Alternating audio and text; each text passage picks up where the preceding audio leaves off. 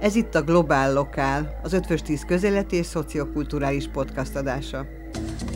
Artner Szilvia vagyok, szerzői néven és a barátaimnak Sziszó.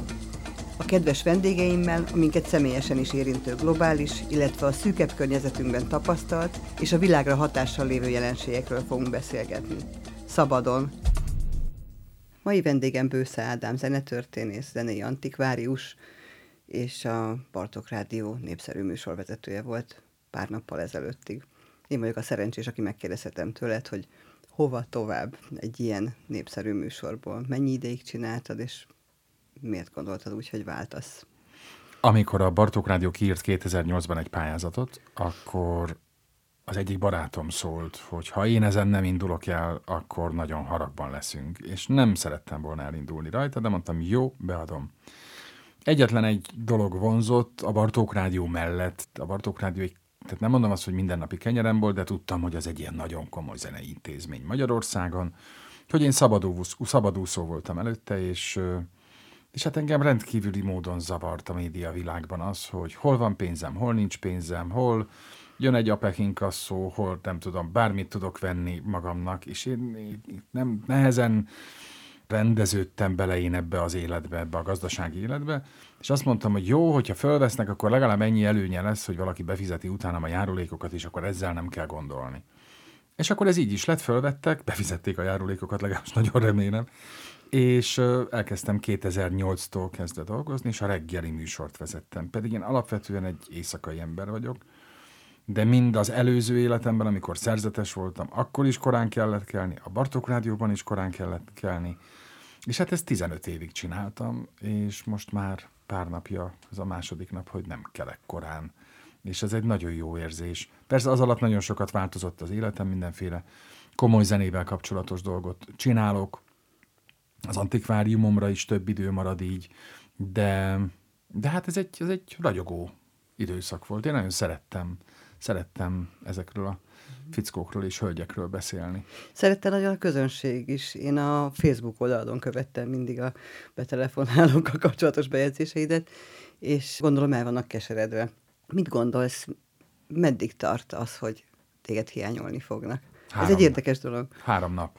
Szerintem nem tovább. Ugyanis azok, akik utánam jöttek, ők teljesen mások, mint én. De hál' Istennek nem is olyan, akarnak, vagy legalábbis remélem, hogy nem akarnak olyanok lenni, mint én, mert az nem tenne jót senkinek. Ifja Bazsinka József egy, egy ragyogó humorú, szeretetteljes, melegszívű, szép orgánumú, muzsikus, ráadásul én nem is voltam muzsikus, tehát minden, amit ő kimond a száján, az annak ott a zenei alap, ahogyan a társa Bolla Milán is, aki meg egy hegedűs, ne, az ő szövegében mindig érzem azt, hogy hallgatom a rádiót, hogy, hogy mosolyog, és, és ez teljesen jó lesz. Azért ne feledjük el, szóval ott a klasszikus zene a, a lényeg, tehát nem a duma. Lehet, hogy én valamilyen szempontból egy kicsit megkavartam azt a vizet, de hát Beethoven az akkor is Beethoven marad. Ez, ez, a, ez a jó egyébként ebben, tehát egy Bartók rádióban dolgozni, teljesen változó média és politikai körülmények között, amikor tényleg csak azzal kell foglalkozzá, hogy mm. van Mozart, van Beethoven, Bach és a többiek. Mm. Olyan, mintha egy panoptikumban lennél teremőr. A panoptikum is jó szó, de nem feltétlenül a panoptikumra gondolok. Ha a teremőr azt tudná csinálni, hogy el, táncra perdülne azokkal a babákkal, vagy nem tudom, viaszfigurákkal, vagy akár hullákkal, vagy ilyesmi, ha már ezt a panoptikumot hoztad, akkor azt mondanám, hogy jó hasonlat, de mert hogy van, tehát vannak mai zeneszerzők is, meg muzsikusok is, de azért, de azért az egy, az egy, hát inkább egy ilyen nagyon védett, nagyon burokban levő dolog ennek a maga pozitívumaival és negatívumaival, mert ez utóbbi is van vele. Azon gondolkoztam a szabadúszó létről, hogy beszéltél, hogy ugye ezt mindannyian csináltuk bizonyos időkig, és sokszor szerintem sokkal nehezebb időbeosztással jár. Vázi korábban kell kelni, vagy egész nap dolgozhatsz, és te azért emellett a munka mellett is vitted a sorozataidat. A vidék vidékre jártál, mint egy jó politikus, aki ismerkedik a néppel, és tudja, hogy mik az ő igény, és elviszi hozzájuk a tudást, és, a, a, és, és, felvilágosít, és megszeretteti a komoly zenét. Tehát, hogy te egy ilyen, kívülről ez úgy tűnik, hogy te egy ilyen nagy üzem vagy.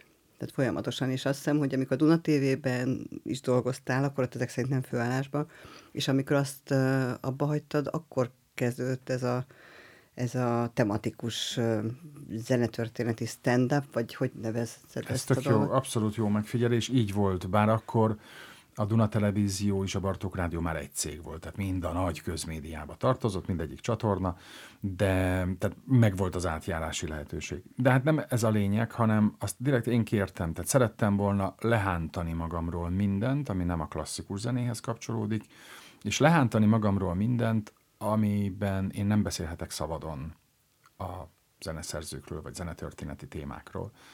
És ebből fejlődött ki, vagy ebből is fejlődött ki az, hogy klasszikus zenei ilyen kultúr stand csinálok. Nem nevezném szimplán stand volt olyan is, de az egy kicsit túlnőtte magát, és lett belőle egy ilyen informatív, szórakoztató, klasszikus zenével, pontosabban zenetörténettel kapcsolatos mindenféle tematikus dolog. Budapesten vidéken. Én nagyon-nagyon szeretek a közönség előtt beszélni. Ugyanis a rádiós munka az egy rendkívül magányos munka. A rádiós műsorvezetőnek a munkája ugyanis bármennyi sok tízezer vagy millió, vagy nem tudom, a nagy kereskedelmi rádiók műsorvezetői milyen hallgatóságot mozgatnak meg, bárhány embernek is beszélsz, azoknak az embereknek az arcát nem látod akkor, amikor kimondod azt a szomorú vagy jó hírt.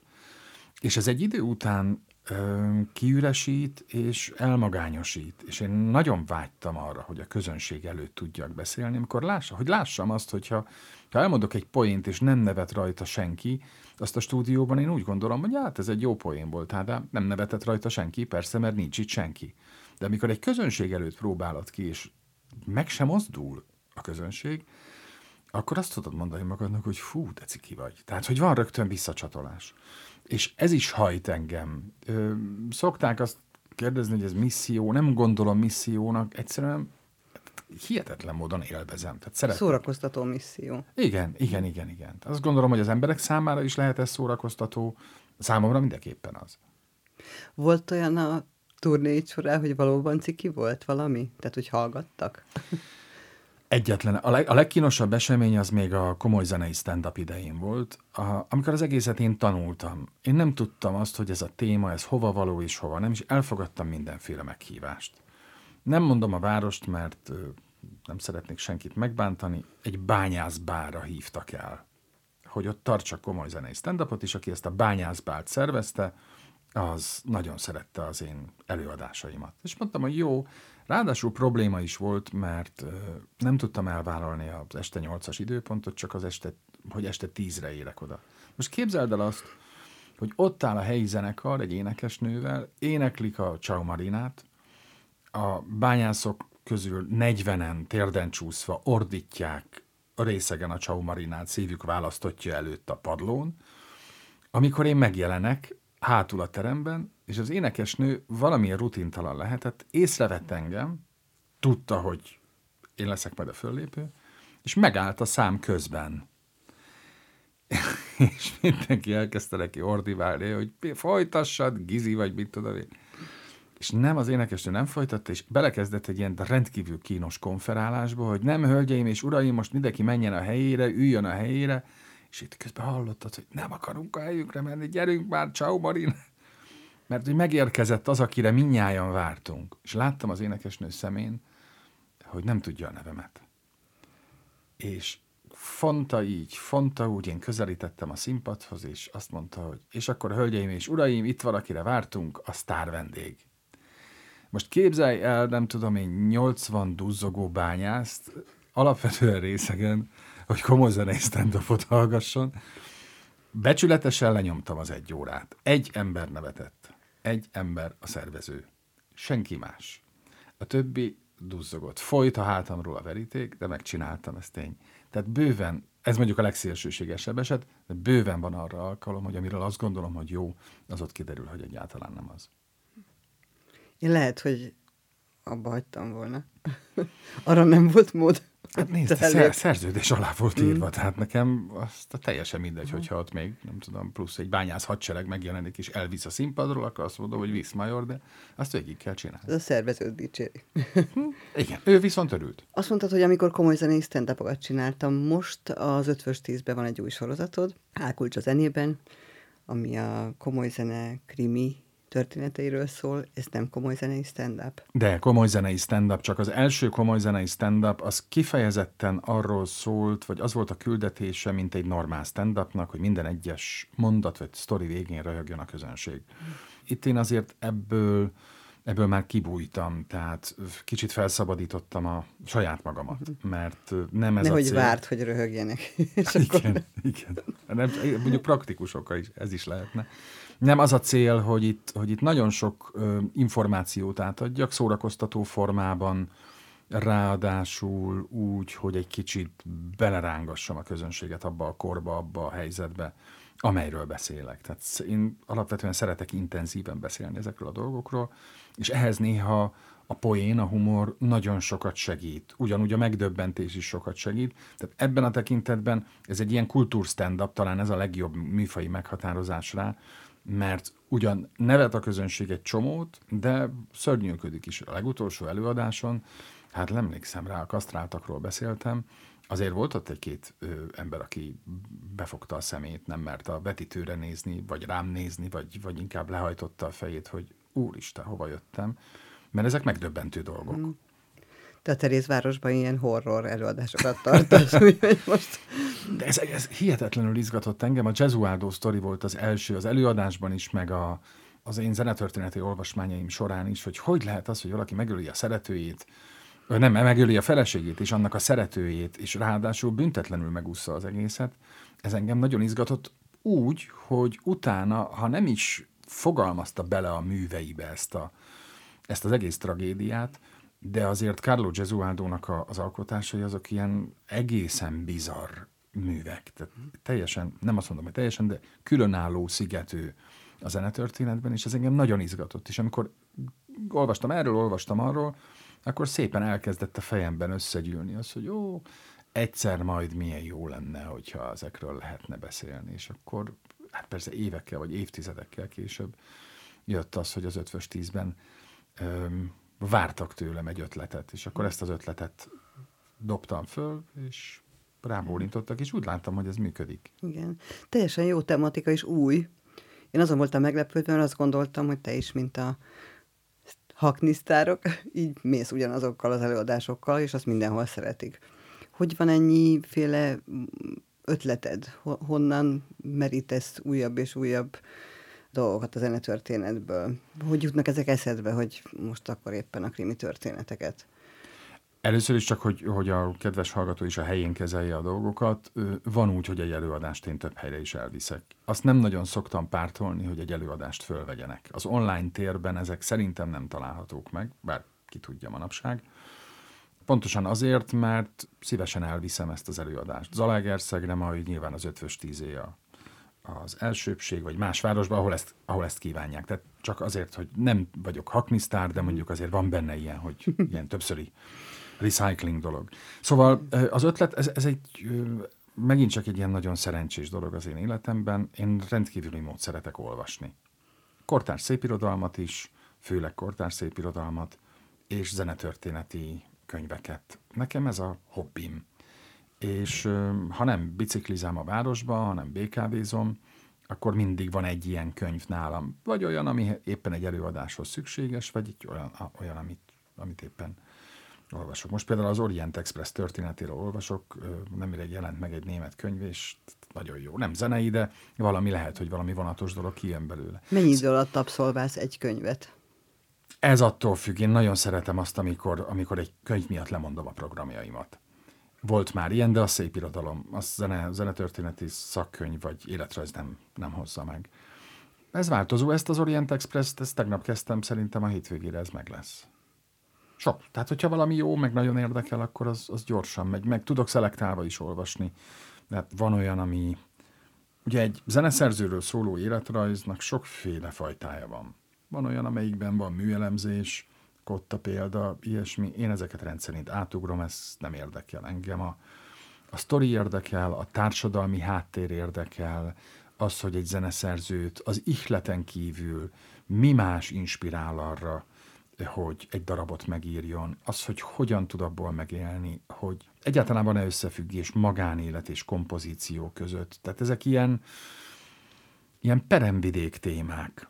De nem foglalkozik ezekkel senki, vagy legalábbis nagyon kevesen, és engem nagyon érdekel, hogy az adott társadalomban hol helyezkedik el egy komponista, mert Beethovenről van ezer könyv, de az, hogy megtudjuk, hogy Beethoven hogyan és miből tudott megélni Ausztriában, hogy az egész fül meg hallás problémáját hogyan tudta orvosolni, ez volt életének a legnagyobb kínja. Nem az, hogy a 9. szimfóniát, nem tudom, formatanilag hogyan szerkessze meg, hanem az, hogy az emberekkel nem tudott társalogni, mert megsüketült.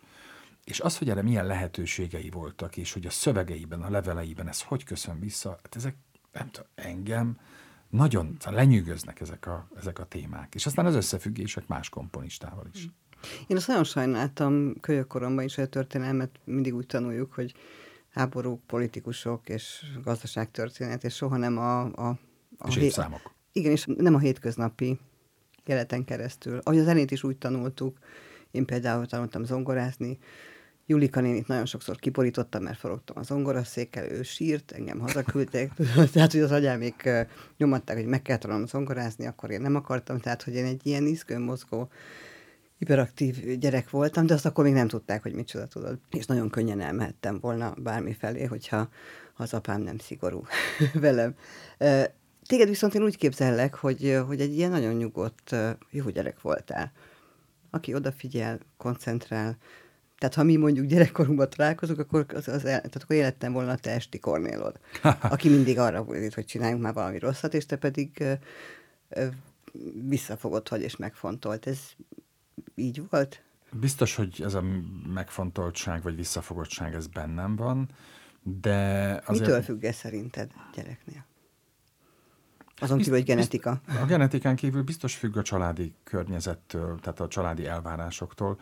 Nekem a tíz éves korom előtti időszakomból minimális emlékem van. Tíz éves voltam, amikor meghalt az édesapám, és az úgy törlődött. Nyilván nem véglegesen, valahogy elő lehetne halászni, de erre még nem vit rá a lélek.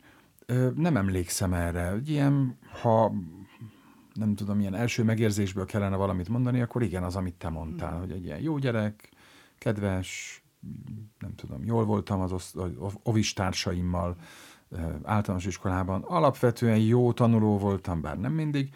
De most, amikor az édesapám meghalt... De konfliktusos nem voltál, azt tudni. Nem. Én, én most is konfliktus kerülő vagyok. Tehát, hogy ha konfliktus van, és valaki azt mondja, hogy nem, ezt úgy, úgy kell csinálni, hogy ő akarja, pillanatok alatt el tudom engedni, és azt mondom, hogy jó, hát akkor legyen úgy, ahogy te akarod. Az, hogy ennek még a hosszú távú következményei, az már egy másik dolog. Tehát nem... De ez szerencsés tulajdonság, azt kell, hogy mondjam így az időtávlatában.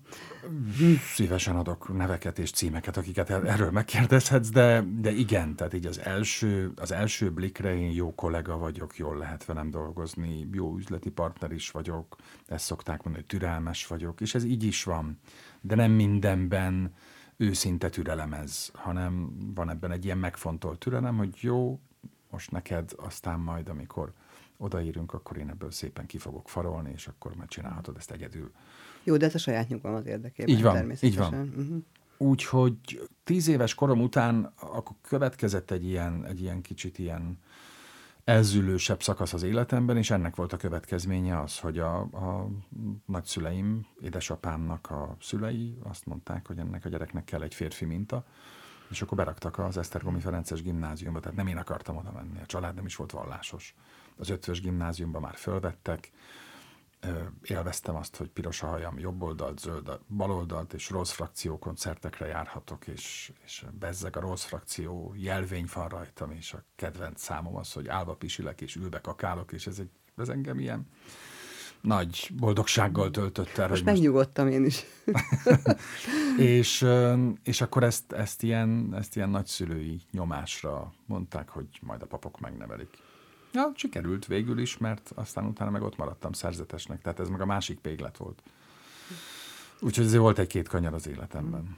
És az is teljesen nyugalomban telt ez a szerzetesi? Igen, Igen. Az Megfontolás, a, életmód? A nyolc év, hogy mondjam, nyolc évig voltam szerzetes, ugye négy év gimnázium, kollégium szoros, egyházi közegben, és utána plusz nyolc év, ami annyit tett, hogy én nagyon szerettem ott lenni, aztán most már látom, hogy inkább a Ferenceseket éreztem a saját családomnak, tehát azért is ma akartam ott maradni velük, mert, mert éreztem, hogy szeretnek, meg nekem jó. És ott a zenével milyen tudott lenni a kapcsolatod? Ott hagyták, hogy a zenével foglalkozzak, de az, egy, az volt egy kicsit, gö, hogy mondjam, göröngyösebb út, hogy hogy kerülök én majd a Zeneakadémiára, mert akkor még ez rendszerváltás előtt volt, akkor még egy szerzetes növendék csak akkor szolgálhatott az egyházban, hogyha tanári diplomát is szerzett magának. A szerzetes rend azt akarta, hogy legyen teológiai diplomája, tehát ott olyan fiatalok voltunk együtt, akik két egyetemen jártak egyszerre, és akkor még tanári diplomát is csak úgy lehetett szerezni, hogy két szakos valaki. Tehát ezért szellemileg elég pallérozott emberekkel voltam együtt. És én a zené, zenét már akkor szerettem, és nagyon klasszikus zenepárti voltam, és mondtam, hogy akkor a Zeneakadémián szeretnék tanulni, és akkor én majd leszek énektanár itt a Ferenceseknél. Csak ahhoz, hogy valaki karvezetés szakra felvételt nyerjen, ugye az az énektanári képzés, felsőfoka nálunk, ahhoz jó füle kell legyen, és jól kell tudjon zongorázni. Most én béna voltam, és süket. Tehát engem kirúgtak. És akkor volt egy ilyen két-három hónapos átmeneti időszak, amikor azt mondták nekem a ferencesek, hogy figyelj, neked van jó nyelvérzéked, tanulj az egyetemen németül, azt jól tudtam, és vett mellé a magyar szakot. És akkor én engedelmes voltam, és akkor hallottam egy zeneművet, ami után azt mondtam, hogy már pedig én nem akarok zene nélkül élni, és akkor megengedték azt, utána néztek, és megengedték azt, hogy zenetudományi szakra menjek, ami a zenetörténész képzésnek a helyszíne. Ugyanis oda nem kellett annyira pöpec hallás, meg annyira jó zongorajáték, és aztán oda föl is vettek, és, és azt elvégeztem. Tehát akkor már így teljesen a zenetörténetnek a világában voltam. És az, hogy előadó művész legyél, az sosem jutott eszedbe? De amikor gimnazista voltam a Ferenceseknél, akkor azt mondták nekem, hogy menjek színésznek. Mindenféle ilyen színdarabokban játszottam, nyertem országos szavalóversenyt, kazinci versenyt, meg vagy milyen kazinci emlékérmet kaptam, és ilyen persze boldog voltam, és mondtam, jó, hát megyek színésznek. De hát azért valljuk be őszintén, a szerzetesség és a színészet nem feltétlenül ugyanaz, ugyanabban a a térben mozog, és akkor megkérdeztem az osztályfőnökemet, hogy ő, hogy ő mit gondol. És én azt vártam tőle, hogy ő azt mondja, hogy hát gyere szerzetesnek. És nem ezt mondta, hogy áldja meg a jó ég, nagyon szerettem őt egyébként, hanem azt mondta, hogy majd kialakulnak úgy rajta. És elmentem a színművészeti felvételire, kiszórtak az első listán, csak hogy maradságbára, hogy nem tudom, tehát ismerek néhány színészt, meg úgy érzem ezt valamennyire, érzem ezt a világot, a 100 fok Celsiusnak az Elefánt elmélázva a tópartra kocogott című dalával próbáltam felvételizni. Most elképzelem Esztergályos Károlyt, aki a felvételi bizottságnak a, az elnöke volt ott, amikor ezt meghallotta, hogy, hogy ezeknek mi járhatott az eszében. De én egy ilyen tök naív fiú voltam, hát ezt énekeltem hogy az iskolában, éppen megtanultam gitározni. A Démol Ádúr, meg a gémol, ezek mentek, és ennyiből állt a 100 fok Celsius nóta. Úgyhogy simán kirúgtak, hát teljesen érthető volt. És akkor, és akkor mentem szerzetesnek. Tehát, de ott is, tehát amikor már ott éltem, akkor is szívesen tanítottam, volt kórusom, szívesen beszéltem embereknek, tehát ez mindig bennem volt. Hm. Apropó, lett abból valami? Találtál apaképet? Férfi példaképet a Hát ez egy jó kérdés. Között? volt között? olyan, volt olyan, aki nagyon jó barátom volt, de az apakép az túlságosan, az túlzás lenne, mert nem volt akkor a korkülönbség, tehát nem volt köztünk tíz év sem. De jó barátra találtam, apaképre nem. Nem, szerintem azóta sem. Ez érdekes, hogy tíz éves korod előttre nem emlékszel, holott annyira jó memóriád van szerintem, mint aki szkennel és megjegyzi folyamatosan. Ez nekem akkor volt meglepő, mert én azt gondoltam, hogy mi úgy ismerjük egymást, hogy tudod, mint a ismerem a bőszádámot, és akkor valaha együtt csináltunk valamit két percig, és akkor mindenkit elfelejt. És nagy meglepetés, amikor találkozunk, akkor mindig tudod, hogy ki vagyok, hát, tudod, ez a... És jobban ez... emlékszel, mint én. Az a helyzet, hogy ezt, ezt most muszáj visszadobnom a labdát, nincs nagyon jó arcmemóriám, de ehhez te is kell lesz, vagy ehhez kell a másik mm. ember. Tehát én emlékszem arra, hogy a, a Jurányiban álltunk a pult mellett, és beszélgettünk, és, és a, ez ne rémisz meg. Nem, ez egy tök jó dolog volt, mert kérdeztem tőled, hogy kérsz-e valamit, és mondtad, hogy iszol egy teát. És mondtam, hogy meghívlak egy teára, és mondtad, hogy nem kell, hogy meghív teára, meg tudom én, tehát tudok én venni magamnak teát. És akkor elkezdtünk erről beszélgetni. Mondtam neked, hogy jó, de hát nekem ez a neveltetésemben van, hogy, hogy hát egy, egy, hogy egy férfi ott van, akkor egy nő ne fizessen. És nekem tök jól elmagyaráztad azt, hogy, hogy, hogy lehet, hogy ez benne van a neveltetésedben, de hogy azért van, van más oldal is, tehát hogy más oldalról is érdemes ezt a dolgot. És a teázás közben erről beszéltél nekem, is beszélgettünk, és ez tökre megmarad bennem. Na most azért ezek után, hogyha elmegyek melletted, és nem ismerlek meg, akkor, az, akkor tényleg nagyon rossz a memóriám. De sokszor előfordul az, hogy, hogy oda jönnek hozzám, és, és ugye megismersz. Még nem merem azt mondani, hogy nem. És ilyenkor azt szoktam mondani, hogy igen, és amikor valaki azt visszakérdez, hogy biztos, akkor határozottan azt mondom, hogy na ne hülyéskedj már. Ez nem szép, én ezt tudom, de még félek beismerni azt, hogy valakinek azt mondja, hogy nem ismerlek meg, de sajnálom, te nem tartozol ezek közé.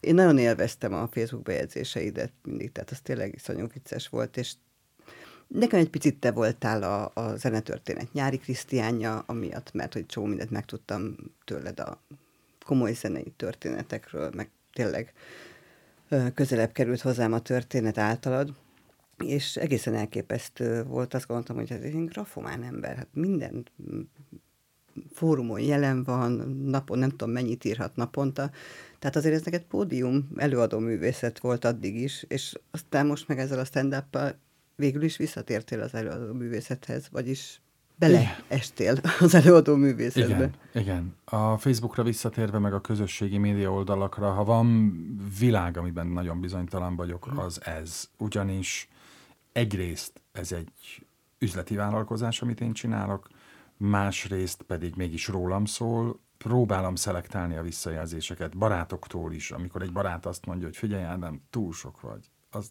az nagyon gáz, hogy én kinyitom a Facebookot, és azt olvasom, hogy éppen hova mész, az ismerősömtől kapok egy, vagy az ismerősömnél jelzi a Facebook, hogy elmegy az egyik eseményedre, utána van egy esemény, amit nekem ajánl fel a Facebook, szintén veled kapcsolatos, hogy ezt, ezt én már azon gondolkozom, hogy inkább abba hagyom a követésedet, leszünk mi jó barátok egyébként is. De azt lehet, tehát kikövetni lehet Persze. valakit, azt ér. Abszolút Ez ér. pedig marketing. Abszolút ér. Úgyhogy ezzel még bizonytalan vagyok, de hát valóban pódium, és, és ez, a, ez, a, ez a kultúrstand-up is az. Mm. Amit... Meg hát olyan, szóval ott tényleg jönnek a visszajelzések, bár lehetnek hamisak, ugye? Tehát, hogy lehet az hamis dolog, hogy ott éhenzik az embert, kommentelnek, nagyon hülye dolgokat is kommentelnek. Azért az mondjuk ahhoz képest, hogy valaki rádiós műsorvezető vagy újságíró, ahhoz képest ez tényleg visszajelzés. Igen, ez Mondjuk tény. életem legrémületesebb eseménye egyébként, amikor nem tudom, most már biztos volt az 15 év, hogy megjelentek a 16 a kommentek, tudod, a cikkek igen, alatt az indexbe, igen. Amikor azt láttam, hogy egy halálhír alatt is lehet kommentelni egy ja, újságban. Tehát nekem on, onnan számít, ez, azóta is meg vagyok ezen döbbenve. De azóta már nem lehet, ha jól tudom. Hát van, nem, nem minden cikknél lehet, de azért, Aha. és van olyan újság, amelyik gondolom korlátozza a hozzászólásokat, de az, hogy minden egyes cikkhez elmondhatja az ember az állampolgári véleményét, az nekem túlzás. Ez nagyon, hát rendkívüli mód megváltozott. Tehát, ha csak abba gondolok bele, hogy a kritika, a műkritika például mennyit kell elszenvedjen ettől, mert az embereknek a megszűnt a, vagy nem megszűnt, hanem jelentősen, még az értelmes embereknek is jelentősen csökkent az igénye arra, hogy szakkritikát olvassanak. Ugyanis kielégülnek azáltal, hogy valaki velük egyező véleményt mond azzal, hogy már nem tudom, hogy ilyet szabad-e mondani, hogy ez az előadás szar volt, ugye ezt szokták mondani. És akkor és ennyi. szívesen visszakérdeznék, hogy mond, mondd meg, hogy, vagy írd le, hogy, hogy mi. Tehát, hogy ez mit, mit takar ez a jelző számodra az előadás vonatkozásában. De erre már nincs se idő, semmi.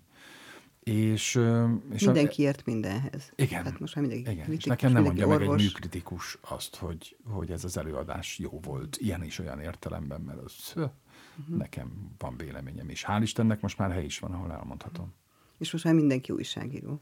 Mindenki minden. Blogok, van Facebook. Volt blogod is, van még? Volt régen egy blogom, ami egy ilyen személyes tartalmú blog volt. Úgy nagyon, az még a, a talán... HVG, vagy in, in, Index volt az még a régi Index. Nem, nem, nem, az ilyen narancsárga volt, lehet, hogy ezért jut eszedbe az Index. Nem, azt én a Blogspoton csináltam ja, Blogspot, még. Blogspoton igen. csináltam Ott még, még én is írtam. Igen, és akkor emlékszem. Aztán letöröltem radikális fönnmaradt valaki, leg, nem tudom, egy hónappal ezelőtt küldött egy linket, hogy ez tényleg te vagy, hogy ezt te írtad, és mondtam, hogy igen. És ott ilyen nagyon személyes dolgokat osztottam meg. Például emlékszem, amikor meghalt a kutyám, akkor, akkor írtam egy nekrológot, és leírtam az életrajzát. És az ilyen, tehát ilyen magánjellegű vagy privát jellegű posztom nincsen. Blogom van, de arra most a rádiós idő miatt nem nem volt módom, energiám sem, hogy azt rendesen írjam. A jelenkorban jelentek meg, illetve hát ez egy folyamatos sorozat Félix Mendelssohn Bertoldinak az itáliai utazásáról, ilyen kis útirajzok. Azoknak az online változata megjelent a blogomon, de most azt nagyon tervezem, hogy, hogy azt fölélesztem, és csak szeretnék valami újat kitalálni, és még, még gondolkozom rajta. Volt egy ilyen fékpályázat, amit kitaláltál, ja, igen, azt is blogszerűen írtad, igen, elmeséled? Igen. A, ez még a rádiós múlthoz kapcsolódik. Van egy észt karmester, akit úgy hívnak, hogy Néme Jervi. És amikor én gyorsan beszélek a rádióban, akkor azt mondom, hogy nem tudom, Mozart Ádúr szimfóniáját hallják, a karmester Néme Jervi. És nagyon sok hallgató Néme Jervit Némely Ervinnek értette, és elkezdtek visszakérdezni, hogy most tényleg így hívják ezt az embert, hogy Némely Ervin? És akkor ezen elkezdtem viccelődni, ez többször előjött. Évekkel ezelőtt elkezdődött, és a legutóbb eszembe jutott adás közben, hogy hát itt van némely Ervin, akkor tessék, akkor mondják meg, hogy mikor született, vagy mit lehet róla tudni. És érkezett egy-két SMS. Nem túl frappánsak, de érkezett. És onnan akkor jutott eszembe, hogy hát miért nem csinálunk egy ilyen fiktív zeneszerző életrajzíró pályázatot, hogy adok tíz fejezet címet, azokra ezer karakterben írjon valaki lexikon szócikket, választok egy zsűrit, azok eldöntik, hogy melyik a legjobb az adott fejezetben, és akkor lesz egy ilyen kicsit patchwork-szerű, de mégis lesz egy életrajz műjegyzékkel, meg recepció történettel együtt némely Ervinről, akiről tudjuk most már, hogy 1884-ben született, és 1943-ban halt meg. Most már egy van a mesterséges intelligencia program, tudod, és csak beírod a neved, és leírja a fék életrajzodat, úgyhogy most már annyi. Érkezett ilyen pályázat is, egészen megtöbbentő. De tényleg, tehát az, hogy ez a, hogy volt, chat, GPT, vagy nem tudom, Igen. valami ilyesmi. Hogy hátborzongató. Ez Kicsit valamikor sci-fi irodalom volt, 95-6 környékén, Igen. Gibson, és Igen. most valóra vált. Igen. Tehát én azért néha kapkodom a fejem úgy az időben, hogy ezt sose gondoltuk volna, hogy ez valamikor megvalósul, de mégis. Milyen poénfaktor volt nyolc évvel ezelőtt még a rádióban, vagy akár a közönség előtt, hogyha egy opera cselekményét az eredeti nyelvről betettem a Google Translate-be, és kidobtam magyarul, és azt felolvastam, azt én is szakadtam a rögéstől, és ezek egyre jobbak. A kínai termékek magyar fordításai. Na, igen, igen. De hogy mindezt a klasszikus zerében megjeleníteni, de hogy egyre jobbak a fordítók, hát ez a Deep L már egy, egy ilyen egész ragyogó valami. Hm. Sajnos fejlődnek. Igen, meg már le is írják, tudod, tehát most igen, már lehet interjút igen. leírni az Alright programmal, és egész jó. Már magyar nyelvészek is megcsináltak magyar programot, és emiatt egész jó. Tehát a Google igen. már lemaradt közben. Hát majd az a kérdés, hogy egy zeneszerző mennyire fogja alkalmazni ezt, hogy azt mondja, hogy hát most lusta vagyok megírni a második Az milyen jó, hogy a hangokat nem kell lefordítani, mi? Igen, de arra is van lehetőség, hogy a, a János Passiótból, Bach János Passióból egy gomnyomásra készítsél egy másik változatot, és meghallgast. Tehát, mint a DJ így Igen. mixelj valamit? Nem, hát hogy, hogy... Ja, és akkor nem kell jogdíjat fizetni? Hát egyrészt nem kell jogdíjat fizetni, de hát az egy másik mű lesz. Csak azon, azok, tehát fölismeri a rendszer a Bach János Passió attribútumait, és annak megfelelően dob neked egy újat, vagy dob neked még egyet, vagy bárhányat. Tehát azért, ha belegondolsz, hogy nem tudom, a Zeneakadémián egy zeneszerzés órára stílusgyakorlatot kell vinni, nekünk öt évig volt zeneszerzés, egyszer vittem Chopin keringő stílusgyakorlatot, azt mondták rá, hogy sramli, Most a mesterséges intelligenciával simán meg tudnám csinálni. Tessék, ott van, leírom kézzel, viszem a tanár úrnak, és kapom az ötöst. Gondolod, nem szűrik ki ezt a mai tanár? Nem tudom, hogy hol tart ma a zeneszerzés tanítás ebben a tekintetben. Mondjuk ebből a szempontból, hogy nem, tehát az eredetit nem lehet felismerni benne, azért tényleg elég félelmetes. Igen. Minden, de hát ez van. Mindent lehet reciklálni. Igen. De hát ez van. Tehát ezzel kell megtanulni együtt élni. Mert amikor a könyvnyomtatást Gutenberg föltalálta, tehát az ördögtől valónak gondolták. Hát ez először is biztos, hogy fantasztikus lehetőségek vannak benne, és biztos, hogy a rendkívüli mód vissza lehet majd vele élni, és az emberiség soha nem fog lépést tartani a visszaélőkkel. De hát akkor a jövő zenetörténészei mi, mikor fognak, vagy miből fognak krimi történeteket kreálni majd az 5 10-ben, 150 év múlva? Milyen párhuzamos sorozatait zajlanak most? Azért látom, hogy kettesben is, tehát hogy kooperálsz emberekkel, más előadókkal, ilyen A kettes előadások, a, igen, a kettes előadások azok mindig arról szólnak, hogy, hogy valakire én fölnézek a tudására, a lelkesedésére, és akkor társulok mellé Brácsásnak. Tehát Megyeri Lénával van egy ilyen táncos előadásunk, képzelheted, hogy mennyit értek a tánchoz. László Ference, aki nekem egy ilyen idol valamilyen, hmm. tehát szellemi szinten mindenképpen. Nekem kollégám volt. Na, akkor azt majd utána elmondod. Szóval Ferivel egy Páratlan Párok című sorozat, ami az ő ötlete, operett történet, és Nyári Krisztiánnal ha már említetted őt, a nagy himnusztori, amit csinálunk, ott aztán igazán brácsás vagyok, hiszen az egy, az egy, az egy nyári krisztián téma, de zeneileg azért egy kicsit kontrázom oda mellé. Te vagy a szegfű a gomjukban? Igen, ott igen, de nem baj. Tehát, tehát ez akkor jó. ez hol tőled jön az ötlet, hol mástól lesz egy ilyen oda-vissza dolog? Tehát nem te generálod feltétlenül. I, most így visszagondolok, az, hogy Megyeri Lénával csináljunk valami táncos dolgot, ott igazából az volt, én nagyon szerettem a Mozsár műhelyt, mint kezdeményezést, és amikor ott ők kicsit bajba kerültek, meg Covid jött, meg ilyesmi, akkor mondtam, hogy talán próbáljunk meg valamit együtt, hát te értesz a tánchoz. És akkor az alapötlettel már Léna jött elő, a páratlan párok az teljesen a Ferinek a kompozíciója, ez a himnusz pedig, az, hogy, a, az, hogy Krisztiánnal mi egy pódiumon szerepeljünk, az az Óbudai Társas körvezetőjének, Vaslajosnak a, az érdeme. Az, hogy ez legyen a téma, azt Krisztián hozta, mondom, igen, gombjukban a szegfű. Jó, az így. De van saját is, igen. Mennyit mész te egy héten? Tehát, hogy még hogy néz ki egy hetet? Most... Sok a vidéki fellépéshez. Igen, és én nagyon szeretek vidékre járni. Sokkal jobban, tehát hogy mondjam, szeretem magát a, a létformát, hogy fölülni a vonatra, ott a vonaton készülni, olvasni, aludni, zenét, aludni már nem alszom, mert ellopták a hátizsákomat egyszer, zenét hallgatni, ilyesmit, és megérkezni, ott, ott lenni, ott aludni, másnap ott fölkelni, az egy ilyen, az egy ilyen jó, kicsit ilyen, ilyen cigány élet, de szeretem. Mm. Szemben a budapestivel, ami, ami azért kevésbé jó, mert, mert nem vagyok jó nem vagyok mindig jó időbeosztó, és azt mondom, jó, ez itt van Pesten, majd, majd odaérek, és akkor minden mindig az utolsó pillanatban van. És a vidéki erőhatásnál ez nincs. Úgyhogy, de közönségben ez, hát az ötös tíz közönsége az ragyogó. Tehát hmm. Az, hogy ennyi ember előtt beszélni mindig, azért az egy bizonyos hatalom is, nem? Ezt nem, nem éreztél kísértést? De. Soha közben nem érzel kísértést, hogy te most akkor őket tudod befolyásolni. De, és nem is olyan régen jött. Te jó kérdés. Nem is olyan régen volt először, hogy, hogy azt éreztem, hogy a közönség nagyon jön velem. Még akkor is, hogyha ez egy ilyen zenetörténeti téma de nagyon reagálnak, nagyon még be is, be is szólnak esetleg az előadásba. És akkor éreztem azt, hogy ez kicsit olyan, mint egy ilyen marionett bábú, hogyha itt megrántam, akkor ott jönni fognak. És hogy ebben milyen lehetőség van arra, hogy az ember hatalmába kerítsen embereket. Igen.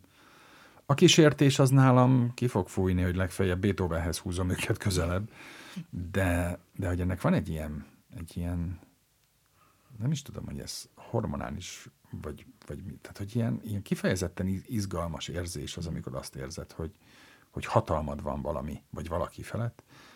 Hát ez szerintem sokkal veszélyesebb, mint a mesterséges intelligencia. Vagy ha valaki nek megadatik, hogy tömegek előtt beszéljen. Tehát most erre történelmi hmm. példákat is lehet mondani. És erre képes, és tudja, akkor, akkor nagyon, nagyon, nagyon ott kell legyen a helyén az esze, hogy, hogy ezzel, ebből ne, ne történjen óriási vissza. baj. Igen. Uh-huh. Mindig irigyeltem a rockzenészeket, a rockstárokat azért, hogy mondjuk nekik elég a húrok közé csapni ahhoz, hogy hatalmas tömeg mozduljon meg, és a, ha meg olyan szövegeik van, akkor menjen velük. Tehát ez minden a berő szerintem, legalábbis ennek drukkolok, mint bármilyen ideológiai. Igen, igen. Én mondjuk nem irigylem a könnyű zenészeket egyáltalán. Mindig ugyanazt kell játszaniuk. Nekem az a szerencse, hogy, hogy, hogy de ezt egyre perfektebbül csinálják. Azért ezt, ezt a táncosok is, a koreográfusok is egyébként jó esetben, ilyen foglalkozom kortárs tánccal, mint kritikus és kurátor, tehát, hogy jó esetben ott is uh, sokszor mondják, hogy uh, ugyanazok a panelek, stb., de az a stílust jelenti. Tehát, hogy valaki ugyanazokkal a mozdulatokkal dolgozik, rendszert épít belőle, azért tulajdonképpen mindig ugyanazt csinálja a színpadon, csak más a történet hozzá, másképp fűzi össze. Igen, de azért, hogyha Ciao Marinát másképp játszott a színpadon, bocsánat. Na jó, de most nem a rockzenét, Led Zeppelin-t értettem, jó, jó, jó, jó, bocsánat. Akkor a bányászok megölnek. Tehát, uh, igen, értem, amit mondasz, valóban na, nyilván nálam is vannak panelek, meg vannak, uh, hogy mondjam, az adott zeneszerzőhöz megfelelő tematikák, amiket el kell érni, amiket el kell hagyni. Igen, de hogy azért azon belül van lehetőség arra, hogy a közönség reakciójának megfelelően kanyarítsam egy témán belül a témát. Tehát neked is vannak már ilyen, ez rossz, hogy panel, hanem hogy ilyen előre megtervezett, megszerkesztett Ezek az előadások mind meg vannak szerkesztve. Tehát, hogy mondhatnám azt is, hogy az elejétől a végéig meg vannak írva, akkor, hogyha én megírnám a szövegeket, mm. de a vázlat az, az le van írva, a, az idézeteket én fordítom, és igen, mindegyiknek megvan a szerkezete. Múltkor az egyik előadásom, a, a, valaki elvitte a jegyzeteimet. És ott álltam, hogy na most mi lesz? És nem tudtam, hogy hol vannak. Mm. És sokkal jobb lett, mint hogyha ott lettek volna, de akkor is azt szerint tudtam haladni, ami a fejemben volt. Jó a memóriám, de alapvetően a rövid memóriám jó. Rövid távú memóriám a jó. Tehát aznap, hogyha intenzíven dolgozom valamin, akkor abból tudok dolgozni valamin, akkor abból este jó előadás lesz. De azért meg vannak írva a szövegek. Az volt a mondásod, most, hogy ott, oda hagytad a Bartók Rádiót, hogy könyvírással szeretnél foglalkozni. Nagyon sokat írsz.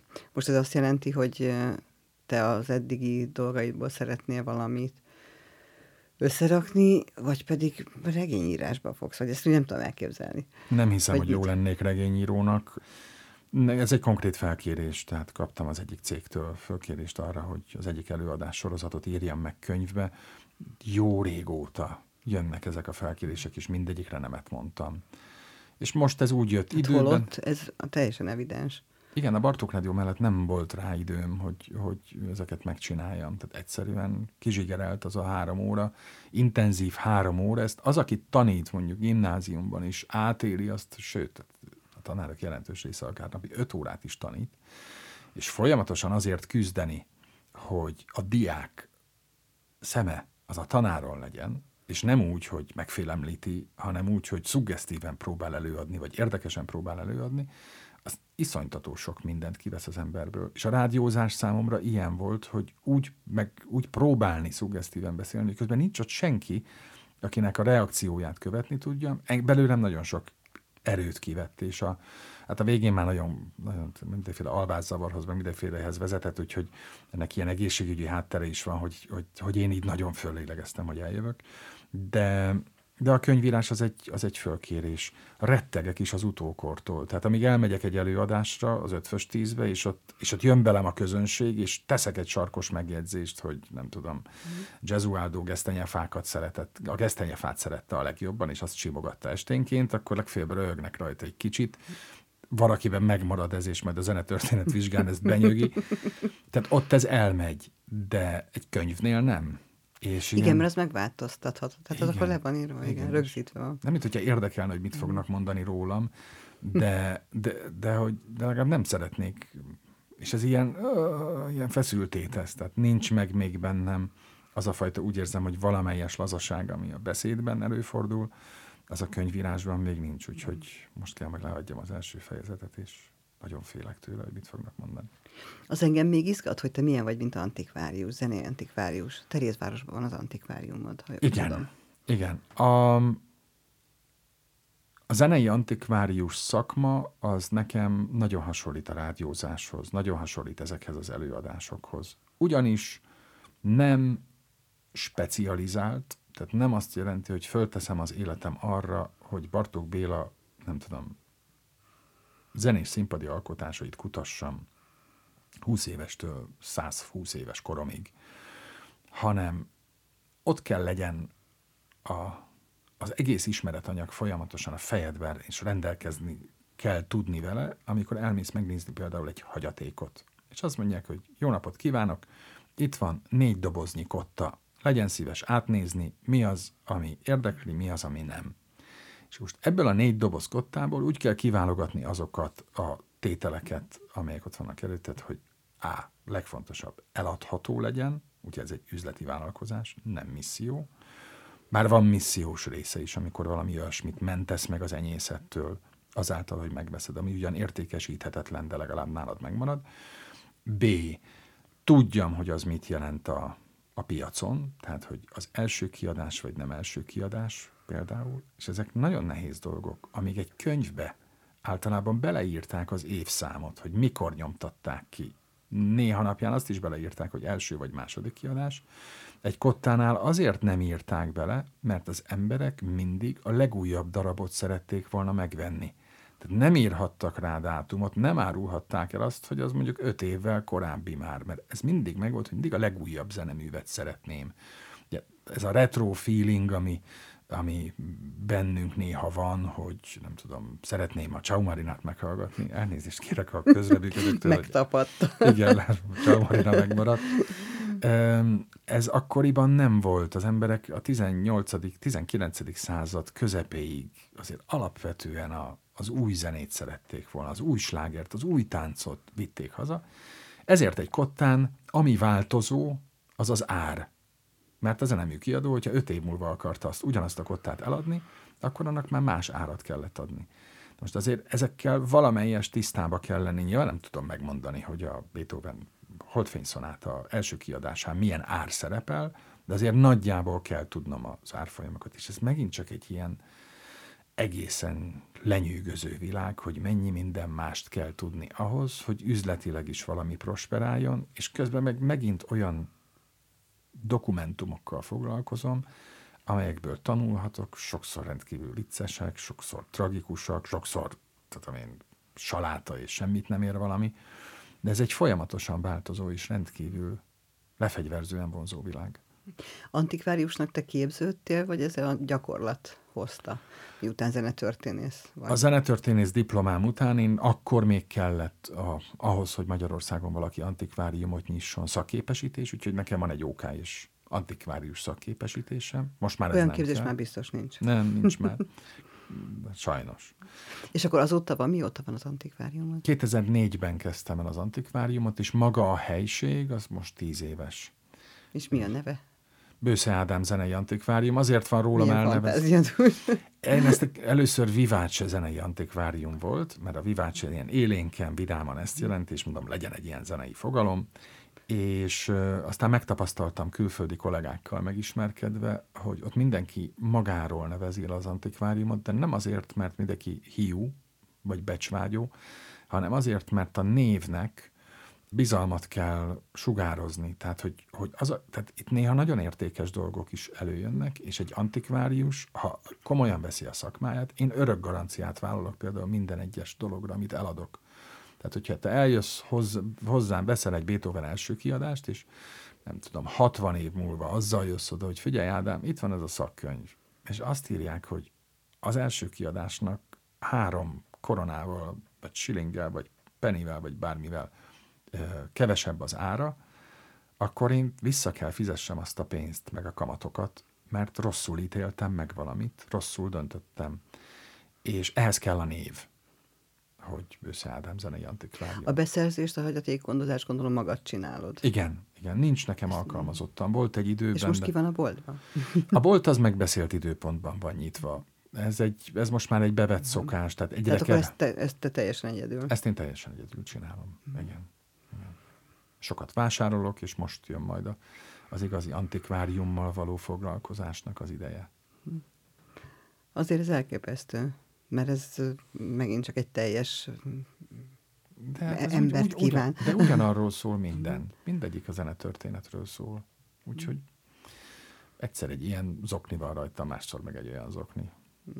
Van olyan dolog a te életedben, amit mondjuk szívesen csináltál volna, vagy kipróbáltál volna, de nem sikerült, vagy nem volt időt foglalkozni vele?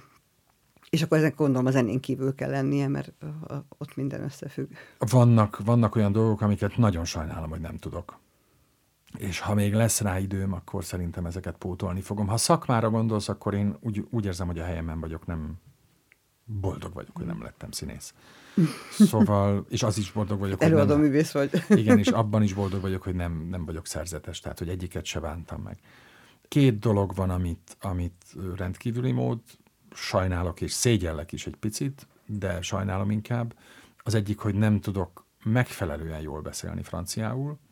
Olvasni azért elbotorkálok. Szerintem az lehetetlen, franciául ne, jól beszélni. Nem, én a, ha nekem volt egy francia tanárnő, aki gyönyörűen beszélt. De mondjuk olvasással úgy elbotorkálok, az olaszszal hasonlóképpen vagyok, ez a kettő, ami a szégyen kategória, és amit nem tudom, mindenkinek meg kéne tanulni, aki ilyen ilyen szakmára adja magát a, a vakongépelés. Hát, Múltkor találkoztam valakivel, aki beszélgetett velem, miközben gépelt.